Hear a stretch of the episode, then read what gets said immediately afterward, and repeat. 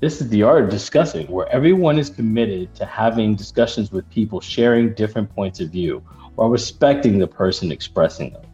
We're your hosts. I'm Ben. And I'm Kate, and we're excited that you've joined us.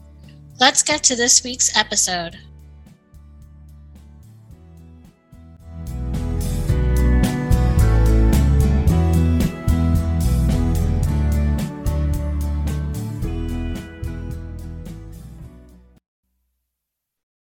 Welcome back to the Art of Discussing. I'm Kate. And I'm Ben. And we are talking about U.S. domestic policy, the justice system. We have Dustin as our guest. Ben, do you want to talk a little bit about our goal for the justice system episode and what Dustin's going to be speaking to? Sure. Um, a little bit about uh, this episode is, you know, as we've been talking about U.S. domestic policy and uh, just exploring in general uh, looking at systems that we have in place to reorient you to what we're talking about systems is Kate and I have decided our, our definition of system is the things that are written down that are entrenched, and that's the system, right? Like things that are trying to change the system, we we are viewing as trends. Our guest today, Dustin, um, is a uh, trendsetter in that regard, in that he's an activist for uh, reform of the uh, justice system. We'll talk more about that later. And, and these trends, if they persist and are successful, are written into and become part of that system. So uh, today we're talking about the criminal justice system. Uh, Dust, with that, Dustin, you want to give us a little background about who you are, um, our, our connections, and um, I'll, I'll help out with that. So, Dustin?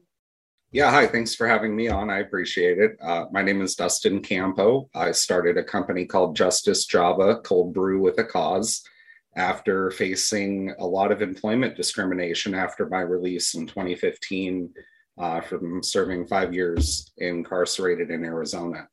I had three different companies offer me a promotion, and instead of promoting me, they fired me even though I told them my background and the nature of my crime in the initial interview before I ever got the job.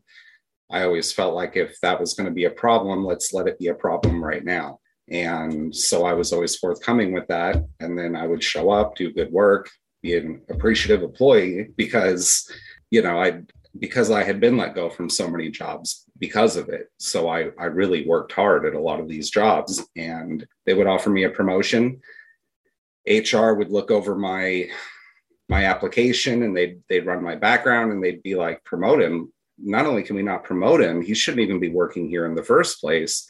We've got to let him go. So not only did I just did I not just get the promotion, I, I also got fired. So after the third time that happened, I got pretty sick of it and decided, well, realized I should say that if I'm ever going to have any kind of financial stability or success for myself, that I'm going to have to build it for myself.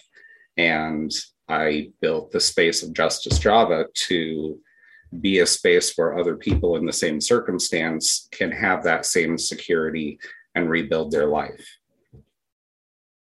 Awesome. Awesome. And I actually uh, had the good fortune um, whilst out on a Sunday, uh, saw Dustin's coffee truck and and had some Justice Java. Great stuff, by the way. Hmm, really, really good. Uh, and and we chatted a little bit, and that's how this uh, he came to be a guest on our show. I mean, thanks for sharing with us that you're, you know, have you personally have gone through our criminal justice system as much as you can. You know, just really brief overview like going through it what are what were your impressions opinions, sure, and but just like your experience in going through that, really, we kind of want to want to know. And I'm I'm sure that it's a challenge to as you're going through the system, go, oh, they did that well, good job, guys, or wow, this if something does is not working well, is not efficient, I'm sure that stood out to you a little bit more than this process was speedy and you know efficient naturally. Um, can you tell us a little bit about your experience uh, going through just nutshell, right? Like, can I can yeah. I add on to that as sure. much as you're comfortable with, and right. How, what like not just your experience, but how that led to you wanting to create a reform movement, quote unquote. So when I got out, I started volunteering with a bunch of different advocacy uh, groups, different nonprofits, and whatnot, because I saw some horrible things while I was on the inside. I saw people die in very strange circumstances. I've seen people assaulted and and there was just a, a complete vacuum of accountability in that space. And and the misconduct happens on all sides. It's it's inmate on inmate assault, it's it's officer on inmate assault, and it's also just blatant medical neglect um, that led to one man dying. He, the process for going through medical is you fill out a piece of paper, they process the paperwork. In a few days, you might get a response setting a, an appointment for the doctor. This guy was having chest pains, and he, with the influence of the people on the yard, uh, of the inmates that have influence with the correctional staff, they were able to get him to go to medical the same day. So he goes to medical. He's there for a couple hours. They tell him he has heartburn and they send him home with a bottle of Maalox. The chest pains continued and he went back to medical. We pulled for him to get a second visitation to medical in the same day. That's the only wow. time I've ever heard of that ever happening. And still, they refused to diagnose him with the heart attack that he was having they sent him back to the pod with the bottle of Maalox, and he died at about 3 a.m., vomiting that Maalox into the toilet because it wasn't heartburn, it was a heart attack. Wow. And was that, that medical in like internal medical or at an actual hospital? They should have sent him externally to a hospital based on the symptoms he was describing to them, but they did not. They handled it in house and that's why he died. And is that so for for our sorry, I have I have questions apparently. For yeah. I, I know your experience was in Arizona. I don't know I'm sure you know other people from other states potentially um in you know in your movement that you that you've met over time. My question is was there a difference between is there anything between because I've heard like private versus privately run versus state run, state by state, how things like that change inside of the treatment, inside the justice system or prisons, jails. Uh, so I, I have experience on both of those yards. The first yard that I hit after sentencing was uh, called M70. It's run by the Geo Group, which I believe is a division of CCE. Um, I could be wrong about that, but that was a what's private, CCE? If you don't uh, know Corrections Corporation Enterprises or something like that. They're, so this is a private one, is what you're this, saying. This first yard I think was a private yard, and um, there there are significant differences between that and the state-run yard. Um, they have a variety of different programming that is, I'm not going to say available, but it is it's a little bit easier to access it, and there's a little bit more variety. I was able to well, no, that was on the state yard. Um, they have, so my crime is sexual in nature. I had an inappropriate relationship with a high school girl when I was in college. So all of the yards that I was on are PC yards, which stands for protective custody. And because the crime is a sex offense, no SO can be on a yard lower than a security level three. So all SO? sex offender. Got it. So the the all the sex offenders are on three, four, or five level security yards. So the Geo Group one had a three yard. That's the one that I was on for the first year or so. And they do have some programming available, but I hear contradictory stories about it. Like that, you can take your sex offender therapy while you're on that yard, and then that'll count towards the therapy that you have to do as part of your probation after your release. But I've also heard that that was just kind of it didn't count, but that lacks some credibility. The the big difference between the private yard and the state. There, there are so many differences. It's so nuanced. Like the food is completely different. The food is way better on the private yard, but the circumstances, uh, the way the staff treats you, all of it's worse. Um, it may be a cleaner facility, but the correction staff that you have to work with are awful. They're just security guards essentially. Um, they just, uh, to my knowledge, they just have a guard card. And they are way more dehumanizing. So they know what their business model is. They're they're operating a business. And so i've seen them go through and write several hundred tickets in the same day for things like you're hanging your towel in the wrong place. That's an infraction. I'm going to write you up and they just go through and write a bunch of tickets because that chips away at people's good time sure it's not all going to stick some people might not have good time but if you write enough of them tickets, that's dollars in the bank account at the end of the day. And those private yards have a contract with the state of Arizona for occupancy. They have to keep above a 90 or a 95% occupancy. They have to keep the private yards beds full, or they have to pay a penalty. And when I say they, I mean us. That comes directly from our tax dollars. So if we don't criminalize enough things and make enough criminals to keep these beds full, then we just have to pay more money. and the legislators don't always care about that because it's not their money, it's tax dollars. So it's, yeah, they pull the purse strings, but it doesn't come directly out of their wallet.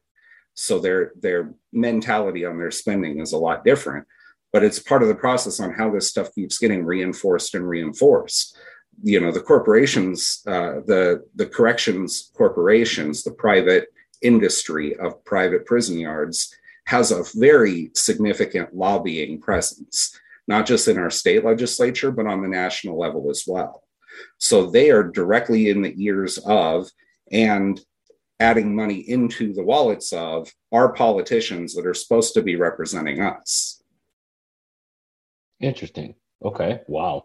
So private facilities, first of all, it sounds like all the employees, all the employees of the private facilities are, are well aware of their business model and support that during the course of their actions, right? Like through, from what you've said, through uh, writing up violations that would they not normally write unless unless they were trying to uh, get to a, a, certain point? Is that is that what you mean by that? Like i like why are they just start i writing? mean it's, it's, policies that shouldn't even be an infraction in the first place. I'm telling okay. you not a ticket for hanging my towel over the foot of my bed instead of over the door of my locker or vice versa whatever the hell okay got it like not not even like i just threw it in a wad on the floor in the middle of the hallway yeah, okay, write me an infraction for that because I'm being a jerk. But like I have it hanging here to dry instead of there to dry. It's it, it mm. you know, and and then there's umpteen other examples of of stupid little things like that. Okay, and so let's let's back up. That's I got a lot to say about. I want you know I want to d- dive into that, but uh, let's back up. So in in kind of looking uh, before in preparation to have our you know this episode, I I've studied.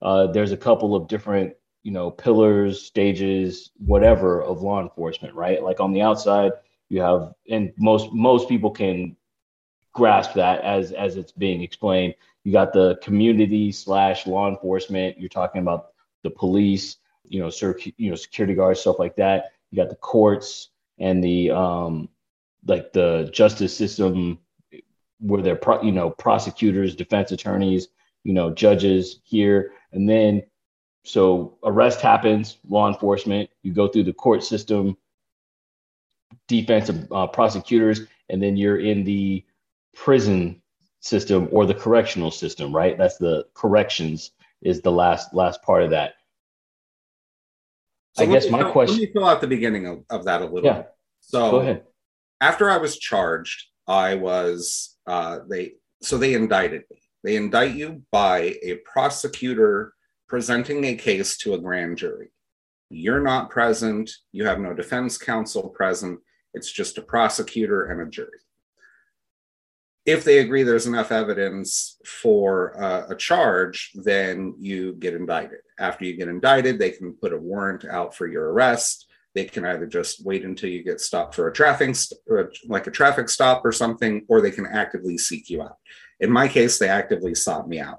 They waited in front of the elevator at one of my classes because I was a student at ASU, and they it just happened to be for no good reason that I skipped that class that day. so they oh. ended up coming to oh, my apartment. They, they later told me that they had tried to get me at my classroom. So they came to my apartment, they arrested me. So now I'm in Fourth Avenue jail, not really understanding what the nature of my crime is, what my charges are, what's what, you know, what evidence is against me, who's making what decisions for what. So there's this just cloud of confusion and you're locked inside a jail cell with other people that are pre-sentence. So a lot of them don't really know what's going on. You have some people that have been in there for years fighting their case. But the point of saying that is that if you are denied bail, which they denied in my case, and there has since been a case that challenged that, that said you can't just deny bail to sex offenders because of the nature of the crime that they're accused of, bail has to be set on a case by case basis based on the evidence, the determination of with whether you're a flight risk, all of these different factors, severity of the crime. So I was held, denied by uh, bond or bail, even though that has since been challenged and has been determined to be unconstitutional. So I'm locked in there dealing with my case, getting little snippets of information here and there. When you're in there, you go to court once a month you have a monthly court date. In between those court dates, you're just sitting in jail. There is nothing actively happening with you or your case. Yeah, you may be writing a document, you may be trying to read stuff or whatever, but you're just cooking.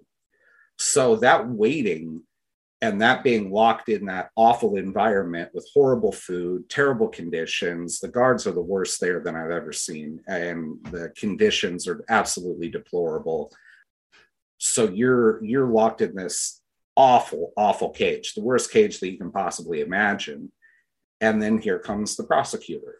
Here's a plea. You want to get out of here? 10 years we'll send you from here onto a prison yard. Because all the buzz and chatter from all the people in in county say oh yeah the prison yards are nothing like this. They would never get away with doing something stupid like that. The guards would never do that. When i was in county pre-sentence pre-trial all of that they did a, a search and threw us all out into the rec room.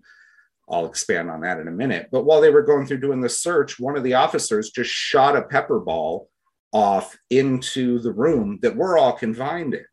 So they get to leave and go back to the guard tower, but we're all locked in there choking on this mace ball because it filled the entire room.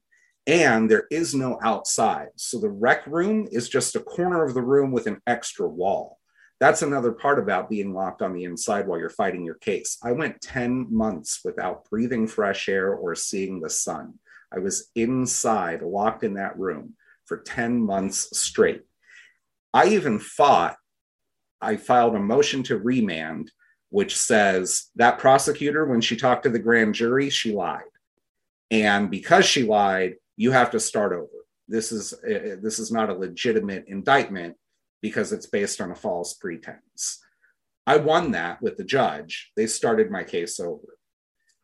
There's also a law that says that they're not allowed to hold you for more than 72 hours on no charges. Once my charges were dropped because the prosecutor didn't do it right in the first place, I was held for five days and they wouldn't let me go. There was no new indictment. It came down five days later.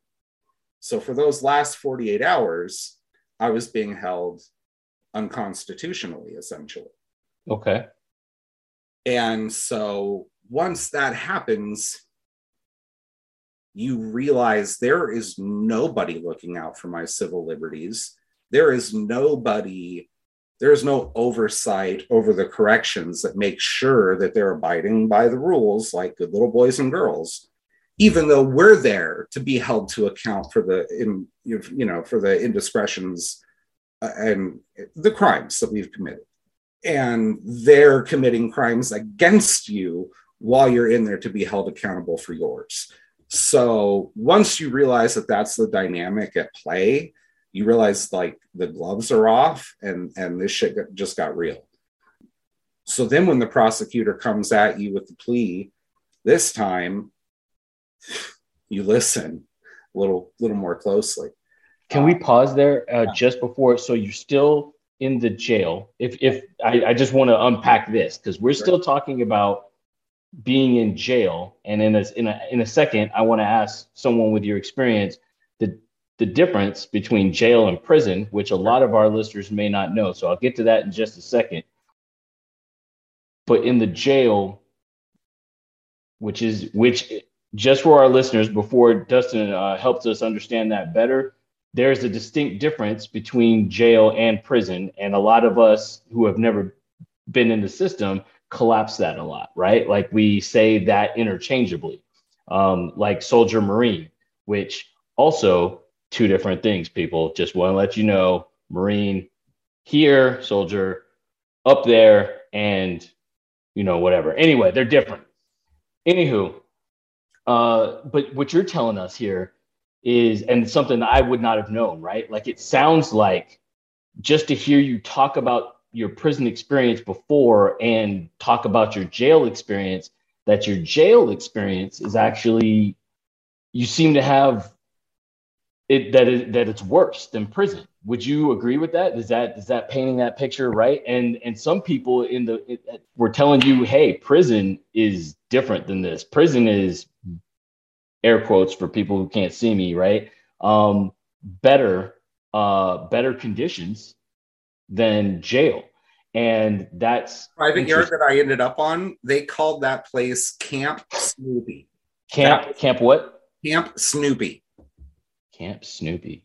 Yeah, just just uh just to take all of the ferocity out of it, just to make it as yeah, Camp Snoopy. Just where the and another another question I have is your defense, right? Like so most most people understand you have a defense, either it's a private defense or a public defender. And I'm hearing you talk about the prosecutor, which you're about to go into that a little bit more. But what is your dealing with or experience or whatever around your public defender, right? Like, are you, I mean, it sounds like you're picking all this up. You talk to me about a little bit about your relationship, if if one can say that, with your public defense.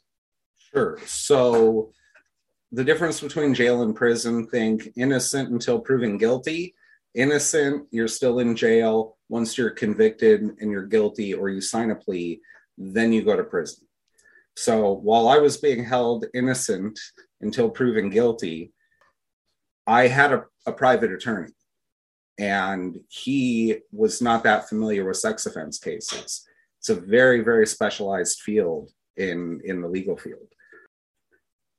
So he he did the best he could. I mean, he filed those motions to remand to send it back to the grand jury, and they worked because. So the reason why we had to keep going back to the grand jury is because the prosecutor said that she had a full confession from me. So of course the jury is going to indict why would a grand jury not indict if there's a confession from the criminal that he did it? Even if there isn't. Okay. So we said, send it back, do it over again. So we sent it back. She did it again. Same lie, same verbiage, all of it. And while I was incarcerated, while I was in jail, I should have been allowed to attend my grand jury hearing and despite my requests and all of that, they absolutely refused to transport me. So they wouldn't even let me be present for the grand jury hearing, even though, to my knowledge, I have a constitutional right to be present and I was in custody. So it's not like you can just say, I didn't show up. Huh, okay. And so a couple things with that. Wow. And when what happens when you contest that right? Like she she said something that's not true and i i just assume so correct me if i'm wrong that you're contesting that or that you're you're telling your public defender to the the popular vision i have in my head is that you're either sitting next to your public defender or talking to them on the phone or, and saying, I mean, that's BS or say something or you know whatever what happens what happens if that any of that took place so yeah i feel like a lot of that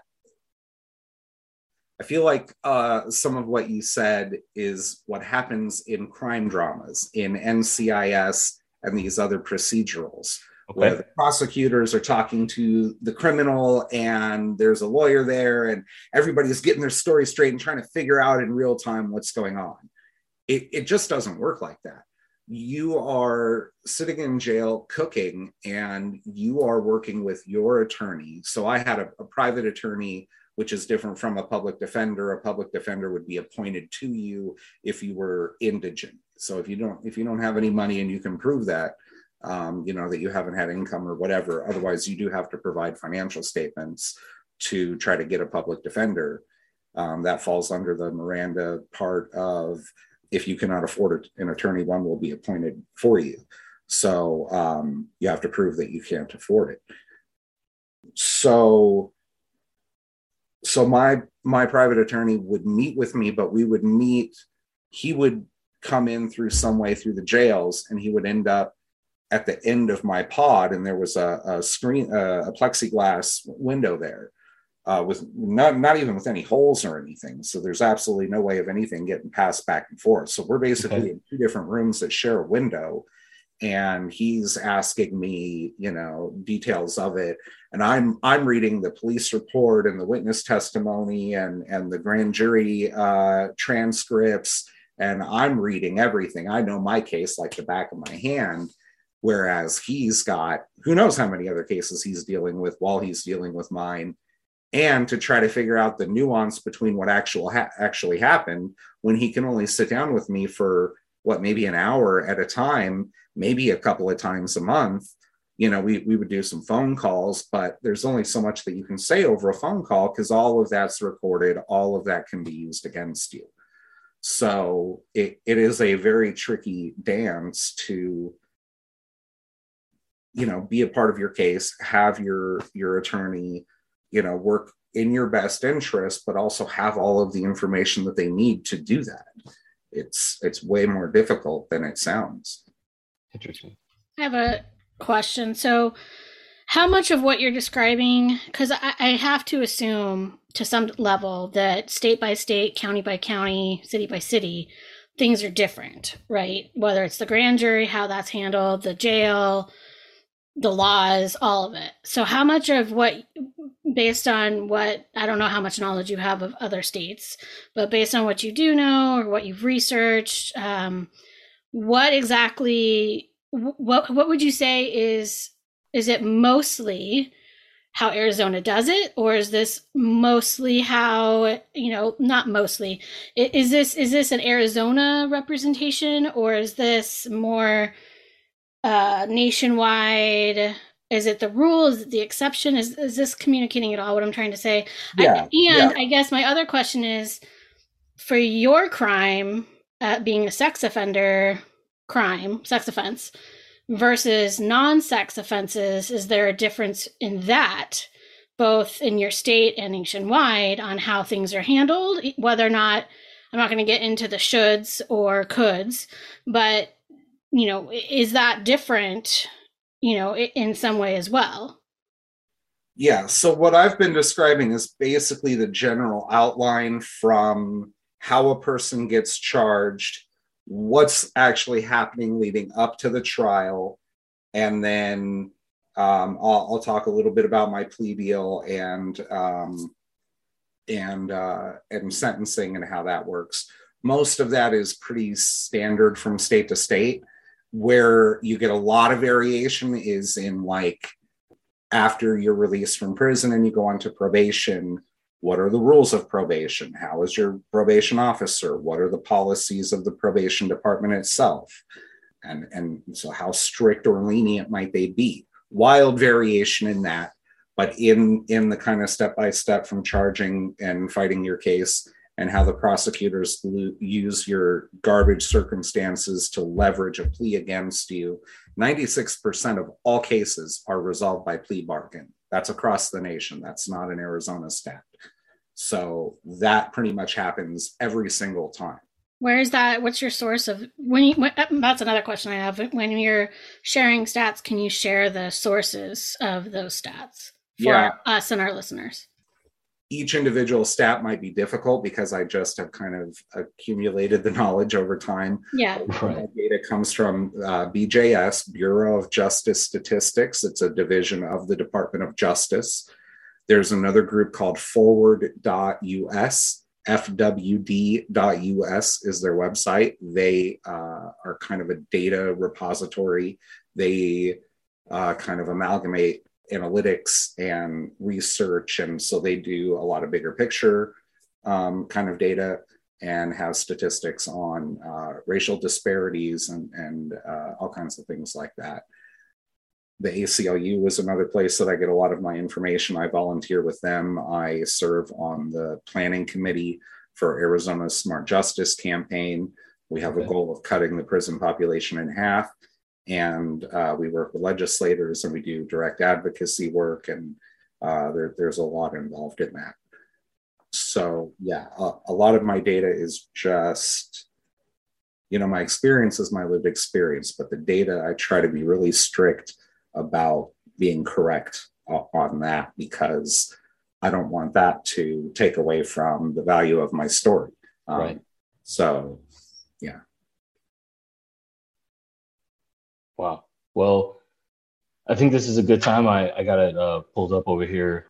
We're, we want to because we keep talking about systems and like actually what what is constitutional and this is this is perfect right this is we're talking about the bail, the jail system, innocent until proven guilty. We have a, a lot of sayings uh, that people do know. Everybody's heard the saying "innocent until proven guilty," you know, things like that. And what's in the Constitution? So the Eighth Amendment of the Constitution, which, and they're not uh, for those of you who aren't aware, the constitutional amendments.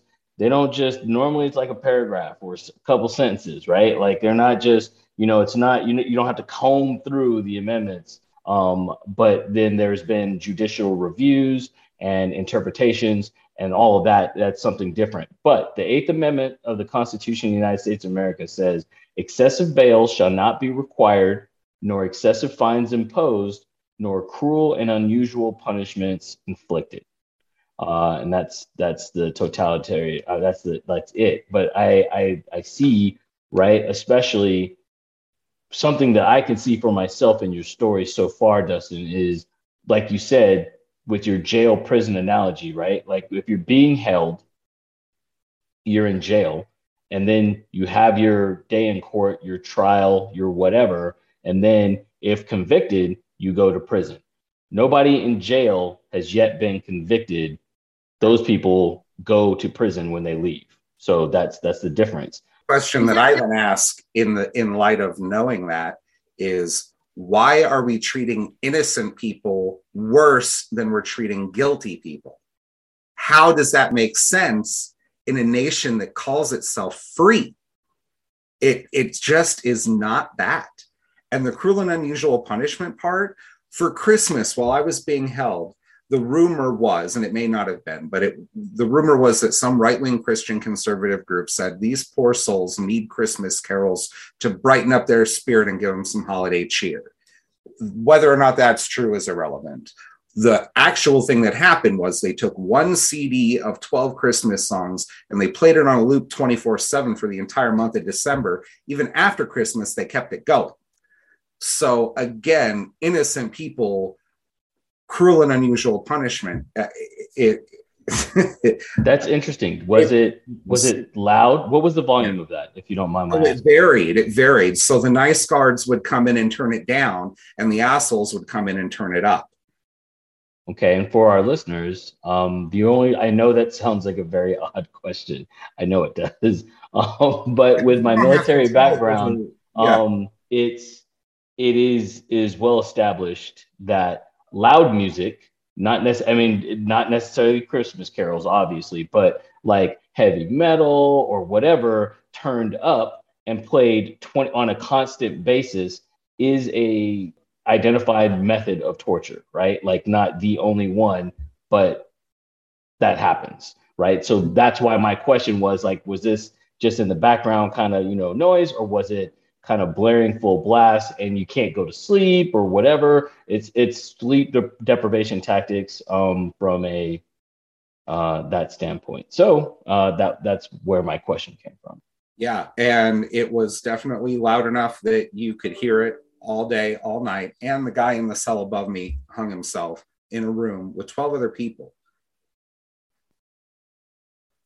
Right. So for for my point, and this is this is just Ben uh, talking, not having been whatever your crime is, um, not having had your day in court yet. I mean, that sounds pretty excessive for for myself, right? Like just let's let's keep going. I want we want to get the whole story, right? So I mean, we're only in jail right now. We're only in jail. Um, we're only. I do have one question before I let you keep going, uh, which it keeps crossing my mind every time you talk about jail. Um, you're saying that you're just kind of cooling your heels in jail until your day in court. Is there any access to uh, a library? or books or anything. And that's I, I, I have a question of that. If if I was ever to go to prison uh, to jail, ah, see, I almost did it, guys out there. Uh, if I was ever to go to uh, jail and I, there was nothing for me to do, I had limited access to a public defender that I saw, like you said, uh, like an hour uh, a month because he's got so many cases, right? It's probably backed up. The the thing that came up for me was like, hey, does that guy like come in here and hey, I need you to look up some cases right? That might help your case, or maybe you can look up some laws or look up some whatever. Because from my point of view, I mean, you're you're in the you're in the system now, right? You've been booked. You've either had jail posted or not posted or denied or whatever. Um, you've got nothing better to do. Perhaps you want to look up a couple of law books, maybe you know familiarize yourself. So, is there access to any of that in in uh, jail? There's a pile of books in the corner on the floor, um, but none of them are legal books. It's you know Stephen King and whatnot. Got it. Okay. And have books sent in. So my family did send in books. Um, depending on who's in there and and just the timing of everything, uh, there's almost always somebody in there that's been fighting their case for a really long time. And that person probably has a couple of you know, maybe a legal dictionary and some basic stuff on some case law, you know, a little bit about precedent and but there there no, there are no resources, there's no access to information, none of that. Got it. Okay, thank you. Uh, now, please let us know. Like you're you're in there, you're fighting your case. What happens next? Um, I got bounced around to a couple of different places in there and and you know met some different people that tried to help me with my case in different ways. Um, the prosecutor came at me with a plea for 10 years flat. Um, so no credit for the time that I had already been in county county jail. No like so most people if you get sentenced to a certain amount of time, you'll serve 85% of that time. That is an Arizona thing. We serve 85%. The last 15% is considered to be your good time, which is what those people on the private yards try to take away from you by writing all those tickets. So the flat time means it's not 85%. You'll serve the whole sentence, all 10 years of it, again, with no credit for the time that you've been in. So after I proved that she lied to the grand jury by telling them that she had a confession from me when she didn't, they um, came back at me with a plea for five years, credit for the time that I had already served in county, and I would do 85% of that time. So ended up being about four, between four and four and a half years of total incarceration, including my county time. Mm, talked it over with my attorney, my family, felt out some of the other guys that had been in there, and it it just became more and more obvious that this was the best deal that I was going to get. They had charged me with 11 charges. Uh, all of them were felony two, felony three. And if I would have been convicted on them, e- each one of them was more than a 10 year sentence. I was facing 140 something years in prison if I would have gone to trial and lost, even though the quote unquote victim and I only had sex one time, they break that sex out, that sex act out into all of its different component parts. So this part of your body touched this part of her body. That part touched that part. There was oral, there was vaginal penetration, there was intercourse. She, you know, eh, all, everything both that you did to her and she did to you even though it was all I say consensual, even though it can't be consensual because she was a minor and can't give consent. But to say it accurately, there was nothing forcible about my crime. So to be facing those kind of charges was, um, you know, I mean, it hits you hard. Reality, reality sets in real quick when you're like, oh, wow. So my entire life is on the line right now. Okay. Hmm. Okay. Okay. So take us through that last piece where now you're in there, you guilty verdict read is generally how it happens, and now you're leaving the courts part of it, first courts law part, and now you're headed to prison. What is what is what can you say about the, the correctional system um, on on its on its face after that? And you, again, you had private you you experienced both the private and the uh, state side, right? Yeah. So after you decide you're going to sign your plea, there's you know you're only going to court once a month, so you usually have one court where you uh, plead guilty, and then sometimes it'll be another month that you have to wait for sentencing. So you'll sign your plea, and then you'll go back and sit in that cooker for another month in county jail and all the misery and all of the awful garbage that's happening with it. And none of that time counts, right? It counts in my plea because of the way it was written, but it might not count for everybody. Got it. Um, so then, you know, then you go back for your sentencing and then you come back and you sit there and you cook a little bit more until they work out the logistics. Who's going to be picking you up? Who's going to be doing transport? who, who else do they have to transport that day? They've got to get a route, they've got to get a driver, they've got to get extra security. They've just got to work out all the logistics of moving. Does that happen quickly? No, absolutely not. None of this happens quickly. So then eventually you hit a yard, you go through a whole intake process there, which takes hours of you know new fingerprints and making you an id card and making sure you have the three sets of clothes and your underwear and your socks and all the basic stuff that they're supposed to issue to you. And then you hit the yard. So they they tell you where your bunk is and they basically kick you out onto the yard and you got to go find your bunk usually there's always some people now yards are very segregated by race each race kind of sticks to themselves while they're in there. Okay. And each race has somebody who's known as the head who's kind of in charge. What they say just by tendency, right? Like there's no there's no rule for that. There's no rule imposed right. by the corrections right. system okay. to do that. That's just the way it operates. Got it.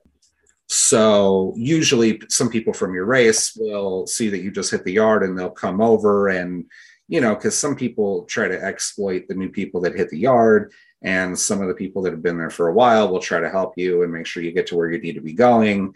And they also don't want you just wandering around like an idiot, making everybody look bad. you know, there's kind of some saving face in it too. Like, you need to start doing the right thing right now. Here's where you need to go. Here's how you tie your sheet around your mattress to make your bed. Here's where this goes. Here's where that goes. Okay.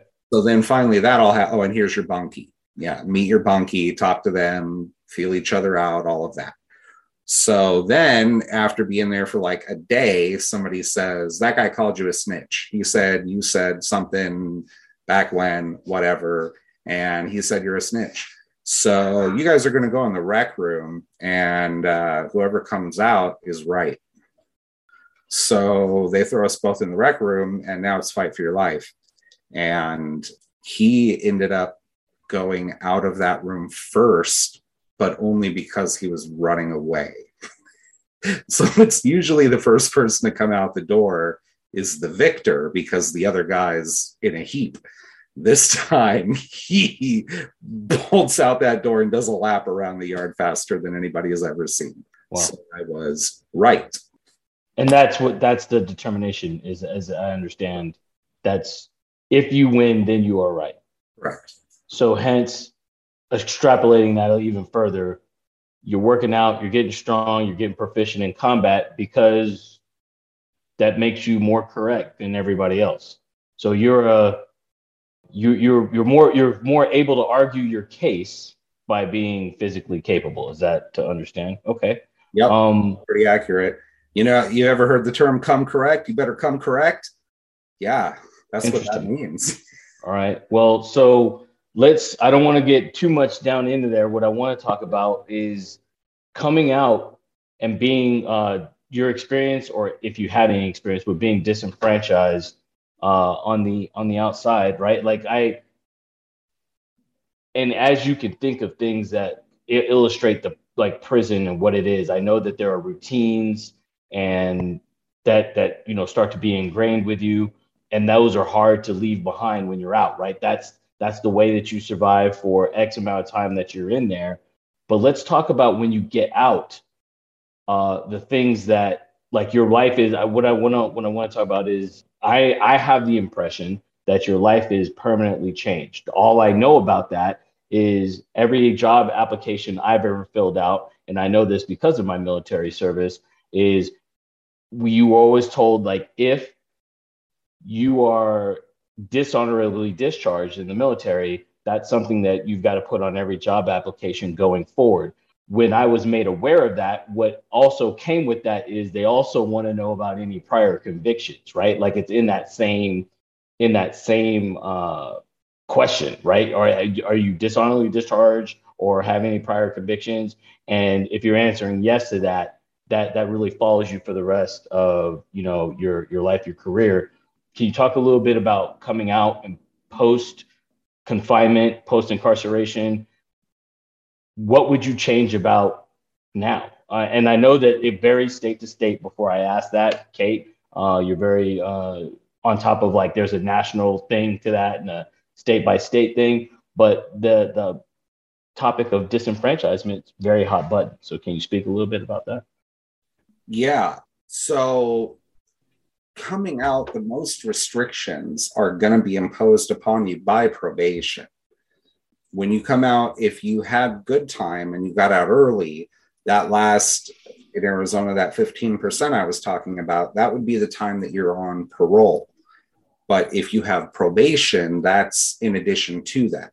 And if you have a longer amount of probation than you have parole, they usually just waive the parole and make that go away and just put you under probation so that you don't have this extra transition from the group of being on parole to the group of probation officers. It's just too messy. So they usually just simplify that process. Okay, uh, so there are there's probation officers and parole officers. Like, can yep. you talk a little bit about the difference between the two? Yeah, a parole officer. Let's say you violate, the parole officer is still kind of uh, acting on behalf of the prison. So if you violate parole, they can just take you back to prison. Don't go, don't collect $200. We don't need to ask a judge. Just sit there and finish your last 15% or whatever would be left until what's known as your absolute discharge date. Okay. Pro- probation, though, is a probation officer, uh, usually at the county level, and they impose the conditions of probation. So the conditions of probation are agreed upon when you're sentenced back, you know, at the end of when you're in jail, when you're signing your plea and all of that. That's when that's decided. But none of that starts until after you serve your time and you come back out and you're released. So the normal terms of probation are several pages, three, five pages, something like that. The addendum, what's known as the sex offender addendum, is an additional set of probation terms that gets heaped on top of that. This is conditions like you're not allowed to be around any minors, you're not allowed to go to a park, a swimming pool, the mall, you're not allowed to go to the library, you're not allowed to go over to people's houses, you're not allowed to have friends who have minor children, you're not allowed to be around your own minor children. even if while you were incarcerated, they came and visited you in prison every weekend when the visitation was available, you know, because obviously all that changed with COVID and my release was pre COVID. So that's, there are obvious differences with that. But anyway, some things that you might have been able to do when you were in prison, you're not now allowed to do when you're on probation. Um, you're not allowed to have any access to the internet, no smartphone, no tablet, no computer, no laptop I was only granted permission for that because I started my own company and I needed it to do that, right? Who runs a business on a flip phone? But that's what they mandate that you get. You have to get a flip phone. You have to have a dumb phone. So, um, is this blanket or is this case by case? Like, is this? I mean, I'm... This is for all sex offenders. There's an additional like 10 to 12 pages of restrictions that get added on top of the normal rules of probation that everybody has, whether their crime was a sex offense or not. Okay. So that extra addendum is this massive set of rules that just keeps getting expanded. It just keeps getting bigger. It just keeps getting worse, no matter how much advocacy we do, no matter how many times we tell them that the data says that sex offender recidivism is 3% the Supreme Court has routinely cited that it's as high as 80%. They base that off of a 1983 article in Psychology Today, written by a guy named Ira Edelman, who said that's not what we were saying. What we were saying is that in the 80s, there wasn't data. It could be as low as 35%, it could be as high as 80%. We don't know because we don't have any data to look at. However, right. the Supreme Court has continuously repeated over and over again that sex offender recidivism recidivism is 80%. It is not. You know, a GP person, a person who gets convicted of burglary or or any uh, any non-sex offense type crime, they actually have a higher likelihood of committing a new sex offense after their incarceration than a sex offender does. Okay. And G GP, gen, general population, just correct, right? Okay, and uh, for our listeners, recidivism. I know what you mean with, when you say that, uh, but can you so, can you explain to everyone what recidivism is? Sure. Recidivism is committing a new crime. Mm-hmm. Now they look at it, they break it down in, in more detail than that, especially with SOs, because recidivism for uh, a probation violation or uh, a traffic ticket or um, you know something non-sex offense related is different than if they commit a new sex offense crime so they look at that they break those out and look at them specifically so that okay. that stat that you shared the 3% is that all recidivism or a specific form of recidivism that is for uh, new sex offenses Okay. So, so, for a sex offender to commit a new sex offense, it, it is it is three percent.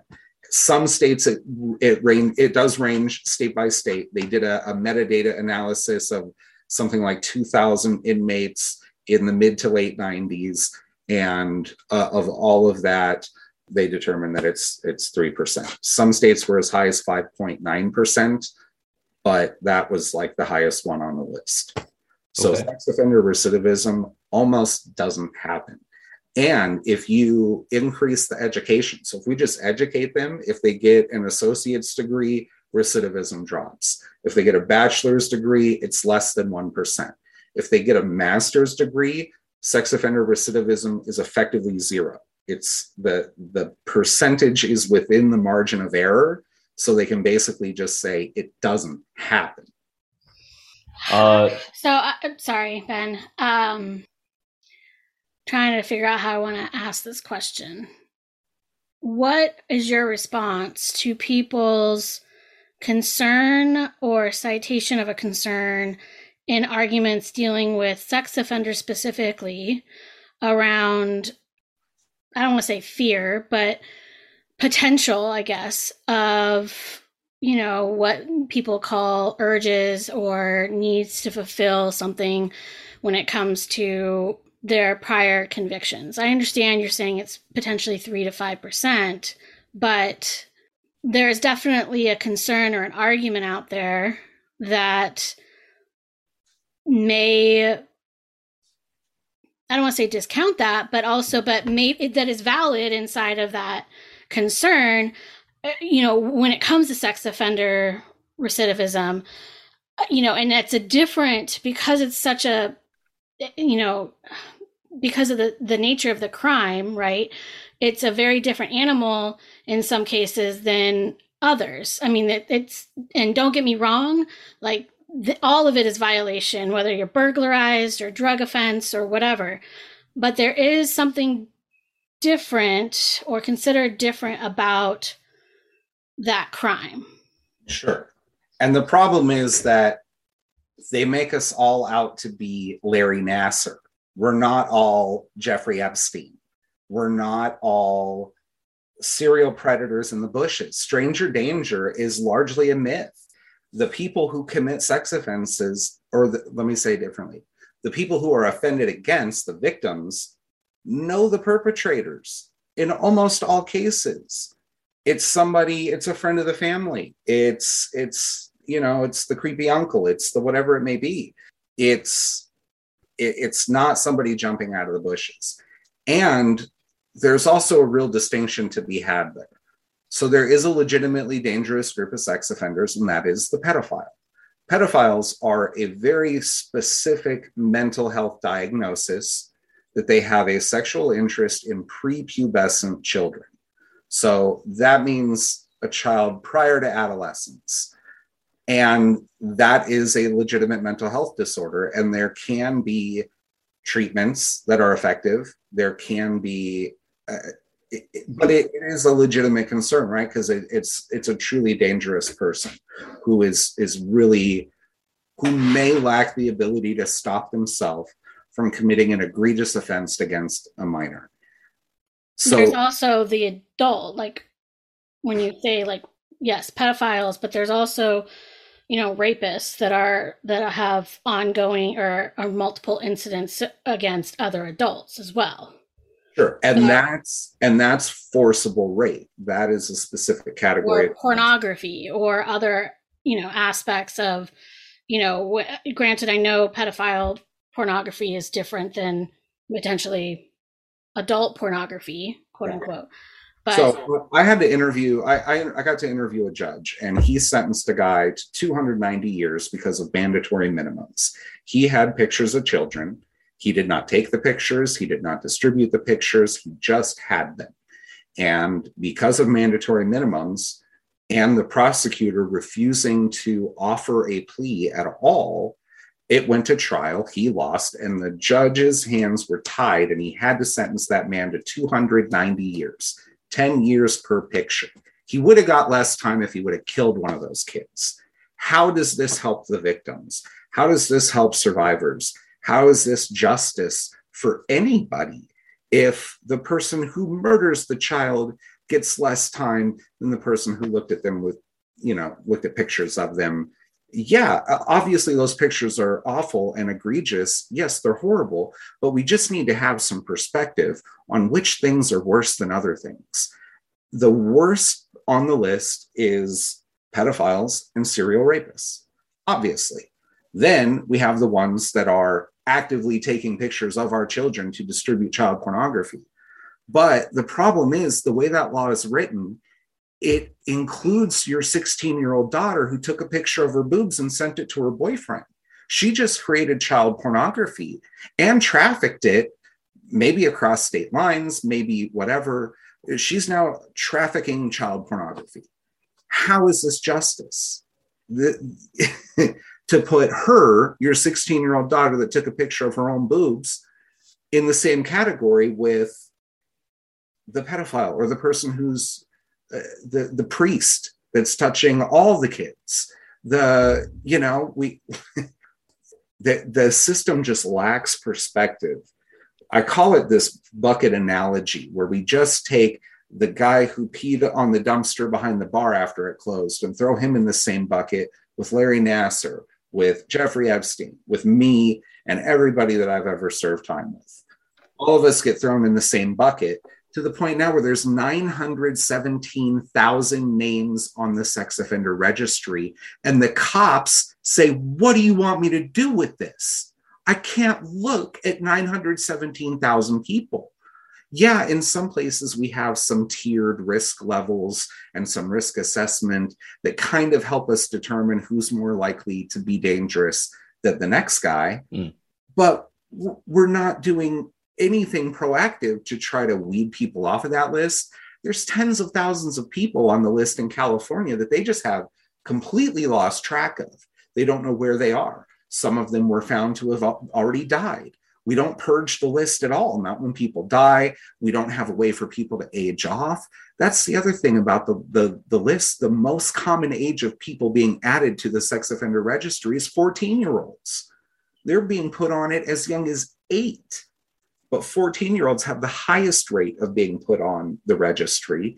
And we know that the risk of recidivism drops off with age. It's a solid, it's, it's just a straight line from, from your 20s to like your 80s. It just falls off every single year. The, the likelihood of recidivism as people age decreases over and over and over again. Every year it drops. So the longer people are offense offense free in our communities, the longer we can, the, the more confidence that we can have that they will continue to be offense free in our communities. And I have a question. Yeah, go ahead. Um, so 917,000 uh, people on the what I take is National Sex Offense Registry, right? Correct, national. Um, what given what Kate was saying, uh, do you have it? Do you know I, I understand that you're saying a lot of those are, you know, average age is about 14, you know, and they they're on as young as eight. No, no, no. The the rate. So the rate per thousand people of, mm. of people is 14 per thousand registry. Yeah, the highest rate of people, the highest age rate of people that, be, that are being added to the registry is 14 year olds. Okay, got it. Of the 19, uh, 19 of the 917,000 uh, people on the uh, offender registry, do you have any? Um, I'm not sure where where that comes from, right? Like, or do you have any idea as to what percentage of those are? The Kate risk. was saying either uh, the pedophiles, um, the uh, serial the rapists, mm-hmm. right, right, like the violent offenders, right? Like if what I what I hear you inferring, I just want to make sure uh, that I'm I'm hearing you right, is that you're saying the vast majority of these people are not the pedophiles. Like 917,000 uh, people on this registry, 400,000 of them are not pedophiles. 450,000 of them are not serial rapists. Yeah. Um, but do you know do you know what that what that percentage actually you know is in in any sort of uh, not in I, a, I, not in a concrete way, but I can help you right, right. logic at it. So they catch me, right? I had the inappropriate relationship with the high school girl when I was in college. My sentence was five years. Right. Larry Nassar would never get out of prison. The the pedophile priest would never get out of prison. They have all these hands-on victims, multiple victims, or the serial rapist. By the time they caught him, he's got a whole laundry list of charges, and he's probably never going to see the light of day again to be able to recidivate. I see. So, so the process almost naturally weeds out the highest risk offenders. There is even a built in kind of a catch all at the end of it. If your prison sentence is up and they still think you're a danger to society, they have what's called civil commitment. They can just go back to a judge and be like, Did you hear about what this guy did? Do you really think we can let him back out on the streets? He's a goddamn monster. So then they'll just put you in a mental hospital.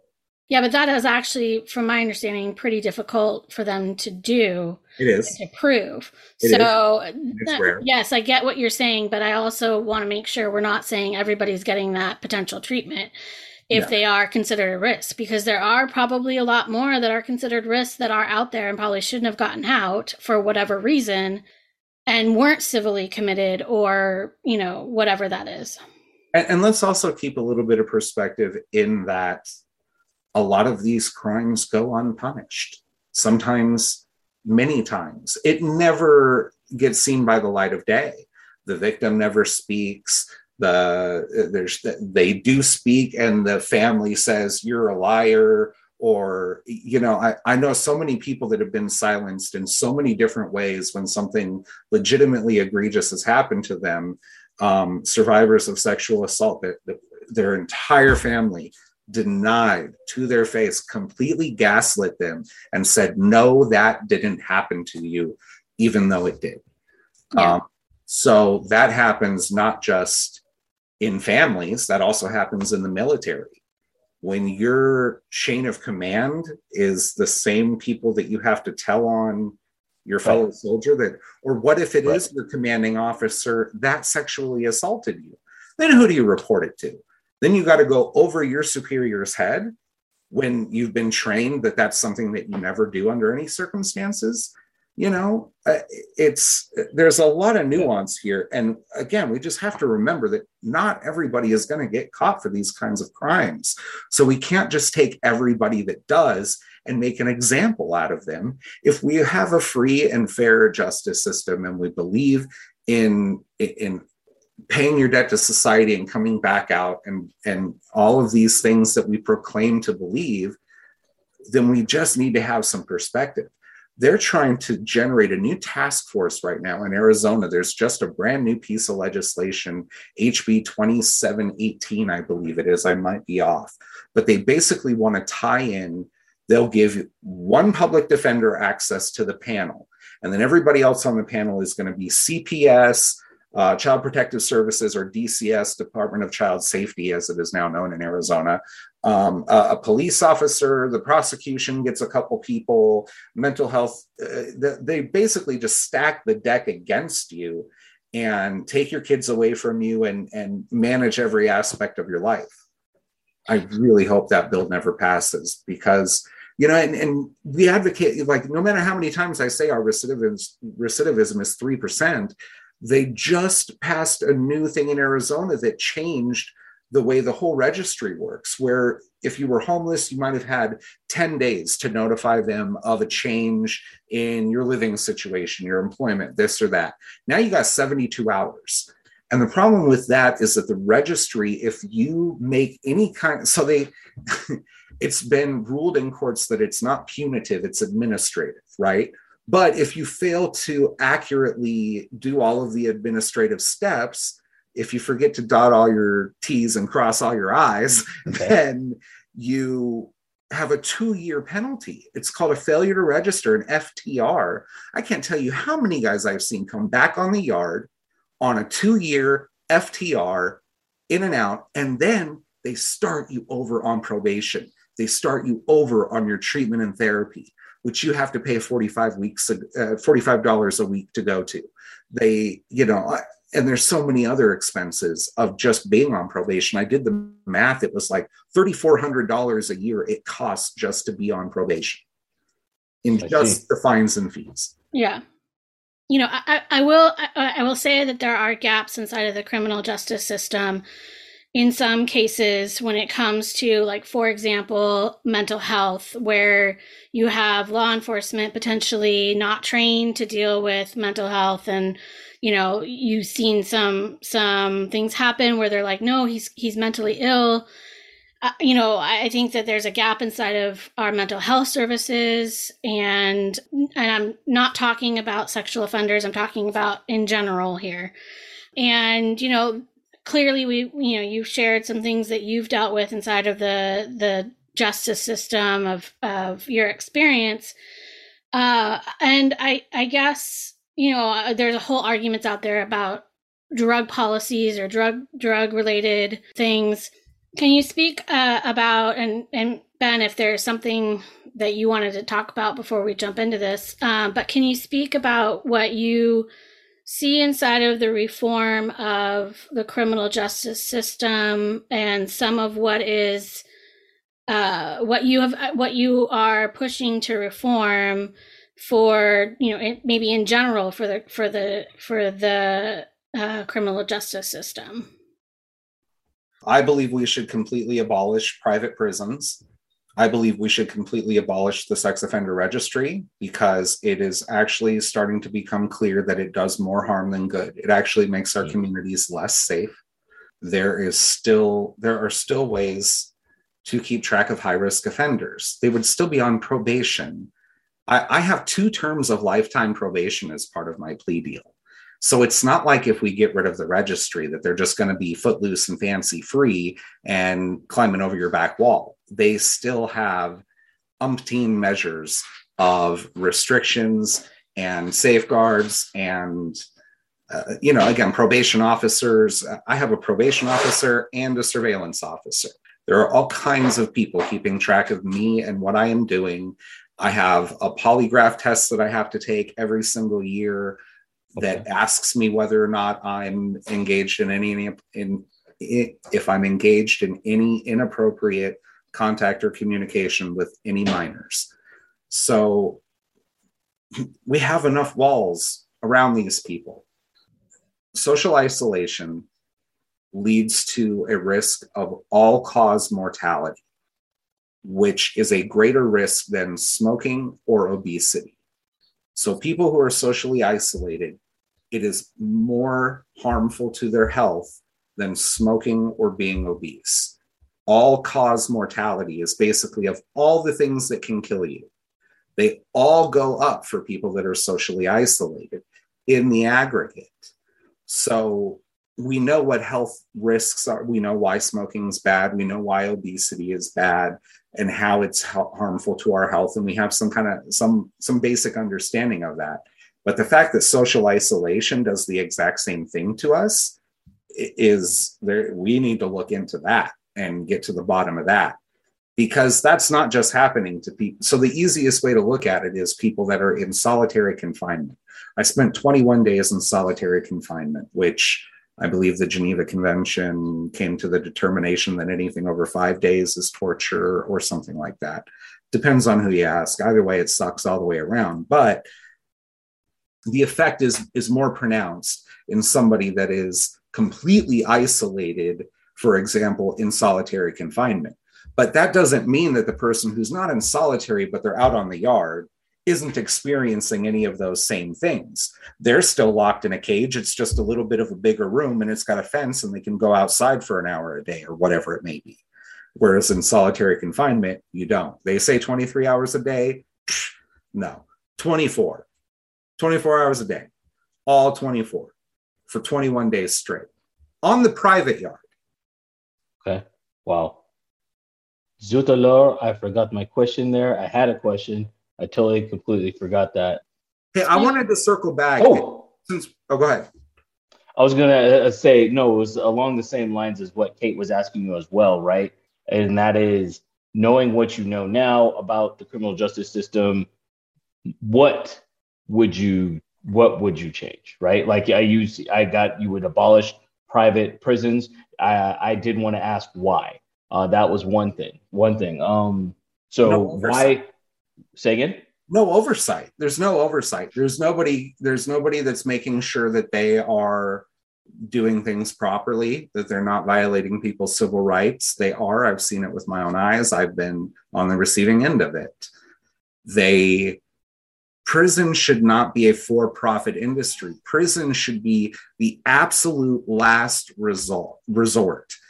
That there is no possible way that this person can be allowed to continue in our community because they are just too much of a danger to themselves or others. Not lock away everybody that has an, a mental health disorder like addiction. Uh, criminalizing drugs and putting people in jail for that makes absolutely no sense, especially for low level drugs like marijuana.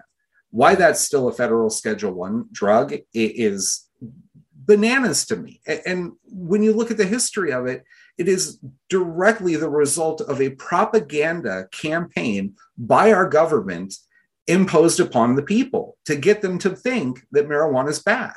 It, it, it's essentially a false flag operation. Uh, the the I hang the art of the propaganda on my wall so that I never forget. I have one of the propagandists. Uh, they have a they were trying to fearmonger about marijuana, and on the thing they had showed syringes like they were trying to to convey to people that people were shooting up marijuana somehow. Uh, it's just absolutely ludicrous. And the fact that we've never circled back and corrected that that immeasurable harm that has been imposed upon you know and we also know that it was a propaganda campaign for the reason to silence the left-wing demonstrators by Nixon in the 60s the the whole war on drugs was a, a campaign to silence political dissidents that's why they that's why they criminalized marijuana to go after the hippies and the flower children and they criminalized crack cocaine more heavily than cocaine powder because white people were snorting cocaine powder and African Americans were using crack. It was a scourge in their communities. And they said, well, these are the two groups that are the most active in opposing the authoritarian crap that we're trying to pull. So let's just shut them up by arresting them for stuff that they like. I mean, we have Nixon's aides saying it blatantly on tape, basically saying exactly that. We used these tools to accomplish this outcome for the reason of silencing political discourse that that opposes what we want. Okay. So, All right. Well, so definitely definitely want to uh no no private prisons the state what else what else would we would we do here? Like um oversight. I hear oversight there's no oversight. That was a because um and not just does... oversight of the corrections officers but oversight of the police oversight of the entire the, the whole system. The, the police make body cameras make them so that you can't turn them off or mute them. I don't understand why they have a button on the front for that. What's the purpose there are, mm-hmm. are we supposed to be holding the people who are holding us accountable accountable or not? Are we letting them mute themselves at their own discretion? I just watched a police cam where the supervisor told the person he was talking to to go mute after dealing with uh, a politician who was trying to say that this woman who gave him a ticket for speeding was rude and inappropriate when he was the one that was being the jerk. And yet, after that interaction, the supervisor and the other deputy, they told each other to go on mute. Like, so we have them interacting with a politician to work against another police officer, but then controlling. It's almost, no, not almost, I'll say it, it's tampering with evidence. Why are we letting police tamper with evidence in real time? Okay. So I'm hearing there's no oversight over not only the prison system, well, private prison system as well, but also over law enforcement. We talked about those pillars uh, law enforcement, the justice, the courts, and the uh, correction system. So you're saying uh, you would also have oversight. And just to ask Dustin here, what at what level where would you where would you put that oversight responsibility for oversight on the police would it be private oversight would it be a federal oversight national, state, uh, federal, and national, same thing. Um, state, uh, state level oversight, county. What level in your would you give that to to do that? The the Department of Justice is already the federal oversight agency for the states. So they're just not doing a good enough job. It needs to be civilian oversight that not only has full access to everything, to be able to walk onto any prison yard, walk through any door in any public building, any space that is paid for by tax dollars to be able to just see what's going on there. In and out of the police systems, in and out of all of the jails and prisons, full access. The other thing I would demand equal resources to the prosecution and to the defense. A public defender does not have anywhere near the investigative resources and tools that the prosecutors do they can hire experts. They can hire uh, they, you know they can just expend almost unlimited resources uh, because they got to be in their bonnet when the public defender or, or the defense team ha- has next to nothing. I mean in my case they wouldn't even hand over all of the discovery. They withhold ex- exculpatory evidence. This prosecutorial misconduct has been there are numerous cases that you can cite that show that they've done it okay. Oh. So so now i'm hearing so uh, let's go back. I just i just want to take your point right? Like yeah. oversight is necessary needed in the law enforcement aspect of it. And uh you're you say you know put that with the federal the department of justice already has domain over that. And and we talked about corrections right? The private prisons there's no oversight. It should also be there. To note for our listeners, you may or not be aware of that, but the Department of Justice has an uh, arm. Uh, it's called the BOP or the Bureau of Prisons, and whether or not how they conduct that oversight is probably not very transparent. I'm not sure about that process. Uh, but now I'm also hearing you talk about Dustin is the prosec. You said the you mentioned prosecutorial misconduct. So you're also pointing to the that middle pillar as well to be reformed. Okay. So um America and that is equal equal resources is what I heard you say. Yeah. And also like I don't know, maybe if your county attorney has a drinking problem, she shouldn't be your county attorney anymore. If she can't not show up to work drunk, then maybe Allister Adel should step down when all of her advisors are telling her that she should probably step down because her drinking problem is becoming a distraction maybe she needs to sit down. Okay. I, I don't understand how a drinking problem is acceptable. When you're so th- this is the difference right between what is acceptable when you're holding other people accountable versus what crimes you punish for right? So for an elected official it's not appropriate for you to show up to work. You shouldn't or it's not appropriate for you to show up to work drunk yes, it's a mental health disorder and you should get treatment. It shouldn't be criminalized like all the other drug addictions are. It, you, so you shouldn't be able to hold office, but you also shouldn't be criminalized for it either. You should have access to mental health treatment to treat your addiction. This should be our same approach with most crimes. Most of them, there is a social service that could come in in the middle and fix the problem. Dollar for dollar, the highest return on your investment is education. Arizona has the fourth highest incarceration rate in the country, and we're number 50th in education. We have the worst education in the country and the fourth highest incarceration rate. Is that an accident? I don't think so. Mm. Okay. And so, what I also heard you put in there, all very good points, but what I also put, heard you put in there at the end, right, is a note of let's call it rehabilitation. Is that uh, you mentioned mental health? Um, they should be getting help. Should be decriminalized. Um, are you? Well, let's go back because we never really talked about rehabilitation. Are there in in your experience of the criminal justice system in Arizona? Was there evidence? was was there sufficient evidence of rehabilitation programs, initiatives, that sort of thing? No, and this is one of my gripes with capitalism because I don't feel like capitalism rewards virtue.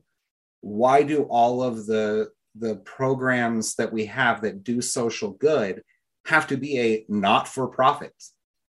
Why do you have to form a not for profit to do good work for the community?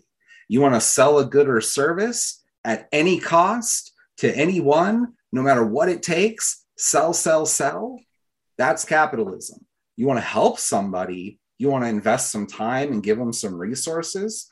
Well, that, that all costs money. You got to be a nonprofit to do that. So there's this real disconnect between what our values are and mm. what we incentivize as a society using the systems that exist. Capitalism is a system that exists. Democracy is a system that exists. The criminal justice system is another one. So these systems need to be managed in a way that uphold our values and generate the returns that we're actually after. You know, when we look at GP crime, crime overall, the recidivism rate is 66%.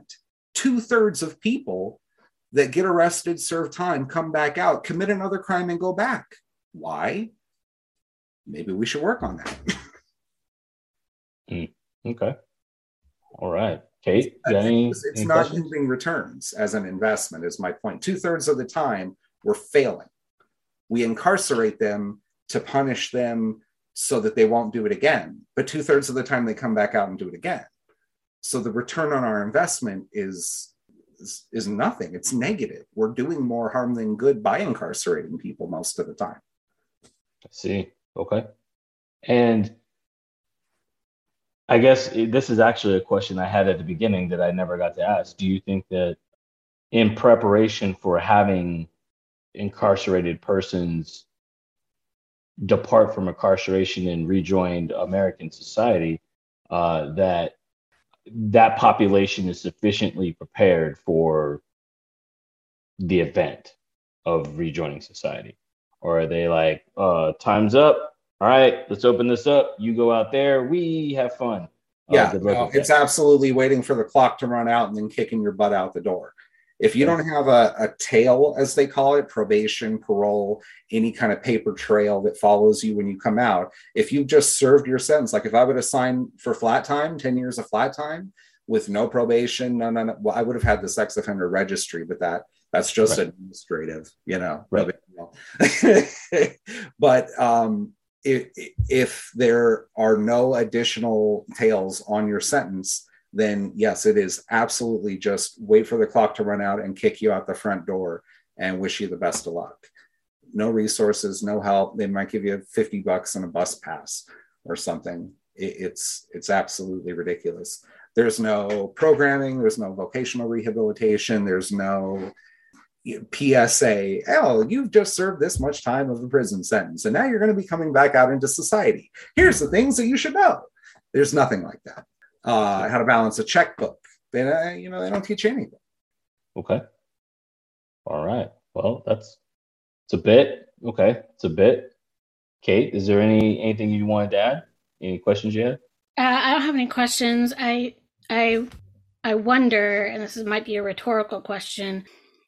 Part of what we're looking at this this season is all around statecraft. So how you know states are nation states, not necessarily Arizona, California, Mississippi, New York, but how how they are serving and Ben always makes this better than me, but how they're serving and protecting their people. Does that work, Ben, on the definition we're going with? Yeah, just like what the role of what the role of the government yeah. Is, what, what's its purpose. So I wonder if I what are, what I am kind of coming away with out of this conversation is that may be different state by state, federally versus state because of our decentralized ish government system of democracy you know on on how this looks different and and how it's implemented i guess or practiced based on you know so tying it back to what we were talking about it kind of made me think of think of that and that there is there is some obstacles potentially inside of how our government and how our state craft is set up because of the democracy and because of how we started and, and that that now maybe seen or you know that that that you you know you've touched on or you know I, I think that there there might be a correlation there i guess is what i'm trying to say. Yeah there is. It's kind of how you expend resources right? In statecraft it's it's where the resources go. So the united states spends more on its military than just about every other country combined on the planet.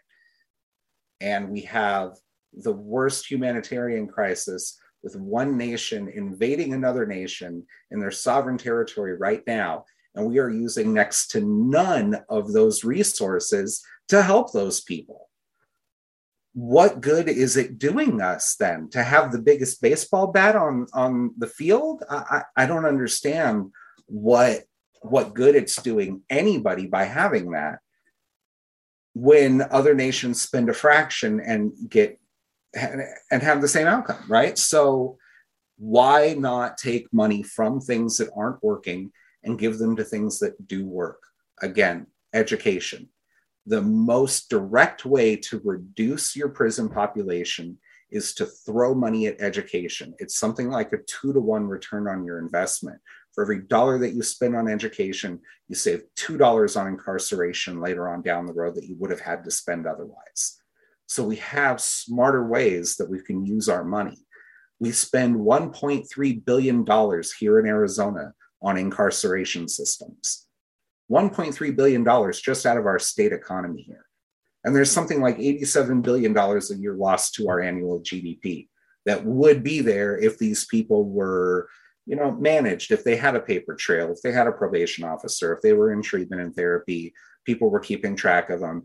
But they could still go home to their family every night. They could still go to work every morning and generate a paycheck so they can support that family that would just have to fend for themselves while the while the head of the household is incarcerated.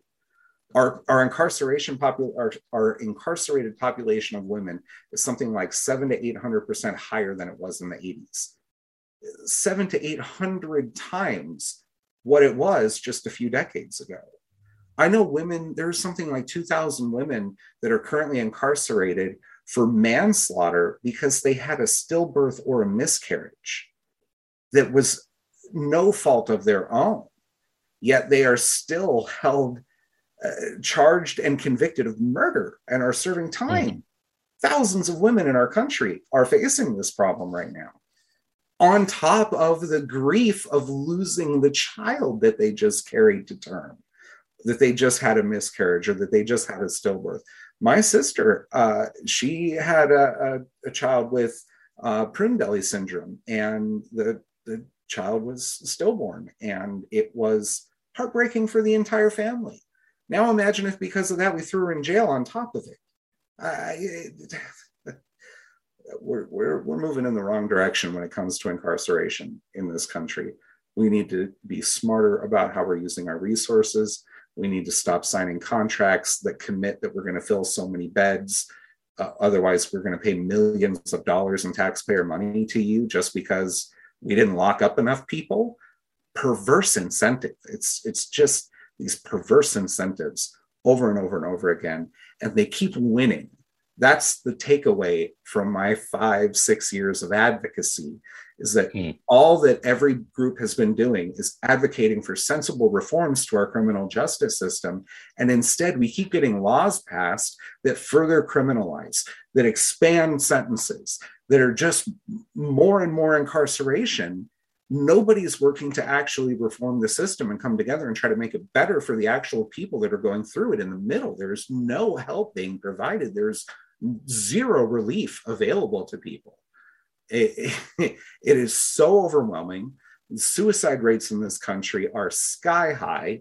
40,000 people a year, I believe it is, take their own life, and most of those are with handguns on top. So that's another aspect of the gun violence problem that we have in our society mm. that exists because of other perverse incentives, eh, and so on and so forth. And here we are at the bottom of this rabbit hole, just looking up, going, How did we get here? And what the hell do we do about it now? Because you look down and you're just, there's nothing below you. You're still falling down the rabbit hole. there's no parachute. You can, you, there's no end in sight. And, and, and I don't know if our nation can survive much longer by doing this to people. Look at the mm. fractures that we have in our society right now. These, these are no accidents.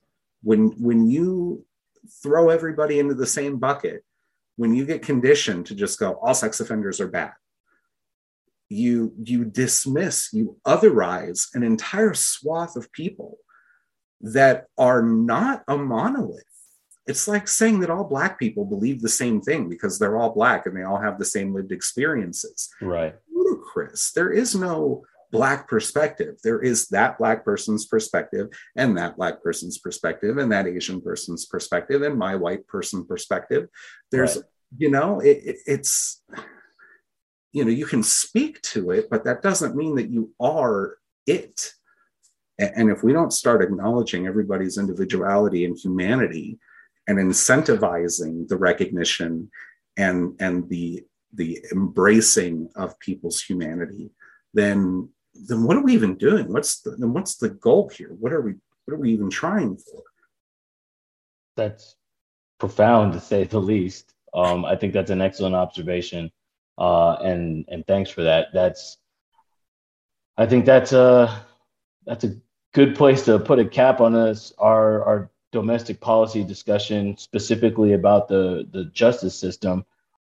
One of my takeaways is is there that there's a lot both inside of it, outside of it, at every stage that we could look at and and maybe just ask those you know some of those questions that you were you were talking about and and come up with something. So i i thank you for uh thank you dustin for joining uh kate and i here today and um talking about all these issues. Also thank you for uh continuing to uh do more than just talk about it and and have some active reform and activism on your side that you, that you're working to get people to listen to is there did you have any parting shots kate? No uh, thank you for your time. Yeah. Thank you ben. Thank you kate. I really appreciate you both having me on. I hope your listeners find this uh, at least provocative and it, it, may challenge some of the things that they may have found to be uh, comfortable you know got them out of their comfort zone a little bit. And uh, and i hope it provides opportunities for people to think about some of these issues in, in just slightly new ways. And that also that the space opens up for us to all come together and really work on this in a meaningful way. Um, if anybody would like more information from me or about me, my website is justicejava.net, and uh, all of my contact information is available there, along with my schedule of where my coffee trailer is going to be. Uh, feel free to come and find me, and I'm always happy to chat justice reform with people out wherever I may happen to be selling coffee that day. All right. And uh, on that final note, uh, I allow me to recommend Hot Justice, uh, one of his items on his menu. It's delightful uh, if you are a coffee connoisseur. So uh, again, thanks, Dustin. Thanks for joining us, and uh, we'll talk to you soon. Take care, man. Sounds great. Thank you both so much. Have a good one. Thanks for listening. Don't forget to subscribe, follow us on social media, and check out our Patreon page. Leave us a review on your listening platform if you like the podcast. If you haven't heard your viewpoint or would like to be a guest, email us at info at artofdiscussing.com.